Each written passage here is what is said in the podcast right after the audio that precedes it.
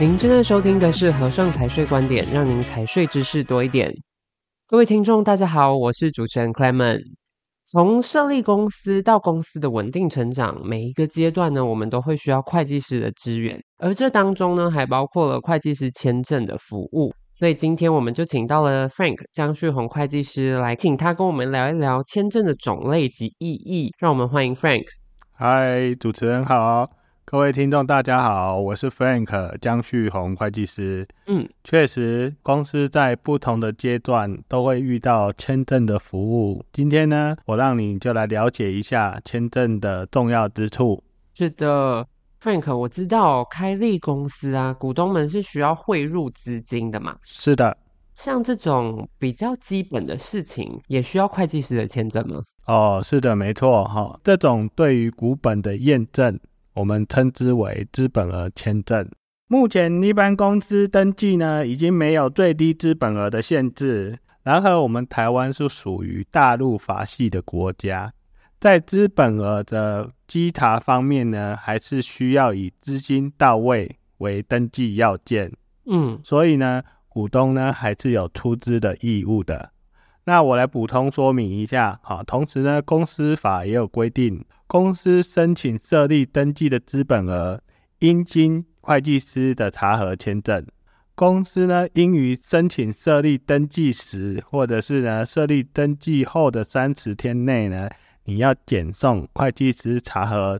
签证的资本额文件到登记机关去。嗯，那同时呢，如果呢你的变更登记的项目里面呢有动到资本额的部分呢，申请这个文件呢也要先经过会计师的查核签证。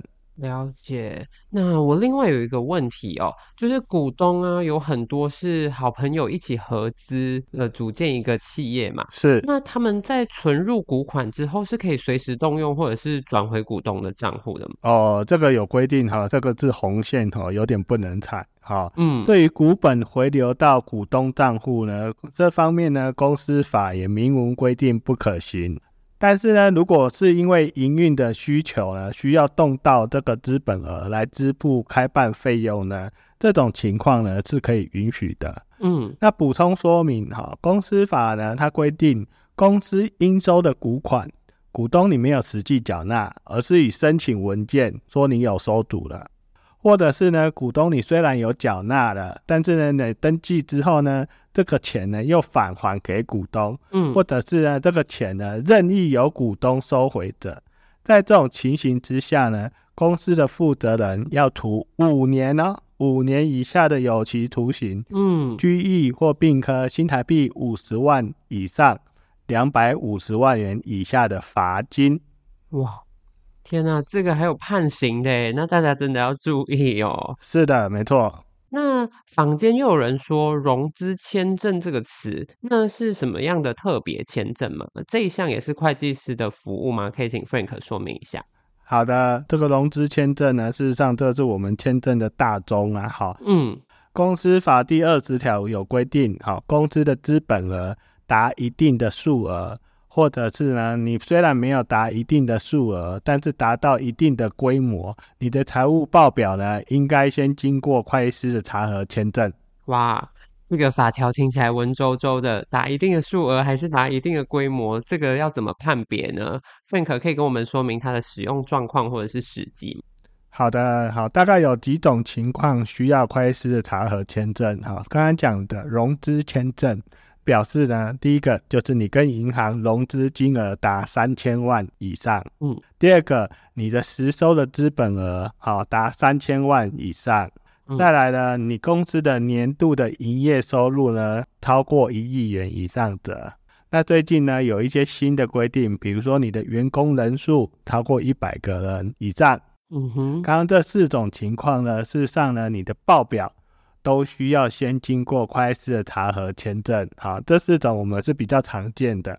那还有一些呢比较不常见的，比如说，如果你是公司规模比较大，你是公开发行以上的公司，或者是你是证券商，或者你是医疗法人，就是医院，或者是你是私立学校，甚至呢，如果你是财团法人，但是你规模比较大，你的总资产超过一亿，或者是呢，你的年收入超过一千万以上。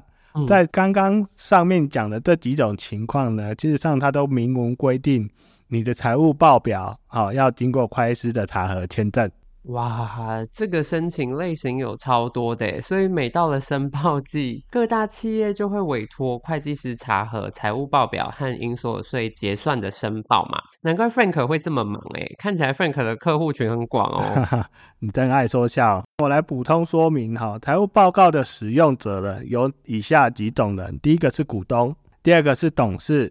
再来是监察人、政府，还有就是银行或债权人。嗯，那他们要这些财务报告的用途呢是什么？因为他要用来做这些使用者进行决策时呢，因为他不希望做出决策判断的失误，不要受到不当财务报表的影响。好，所以呢，他会针对这些公司的财务资讯的可靠性跟正确性。有所要求，通常呢，他就会请会计师，好，利用查核签证的特性呢，来把他所需要的财务资讯，好，能够提供他一个判断的依据，好，满足他的要求，这样子。没错，了解。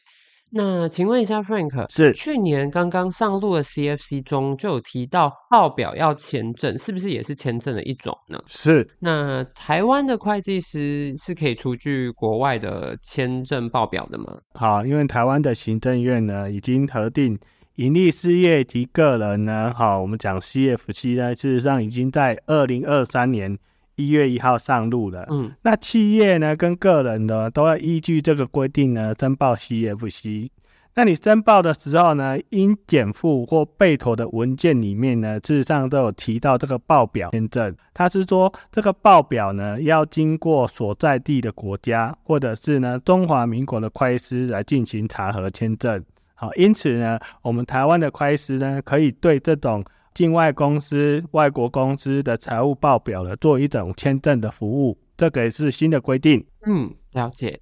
所以听众如果有类似签证的需求的话呢，是可以请 Frank 提供服务的哦。哦，是的，没错。哈，这一方面呢，也是我们目前呢潜在客户群的所在地。是，我知道啊，CFC 即将在今年五月要第一次申报了嘛？是。那客户在进行签证之前，有需要准备什么资料吗？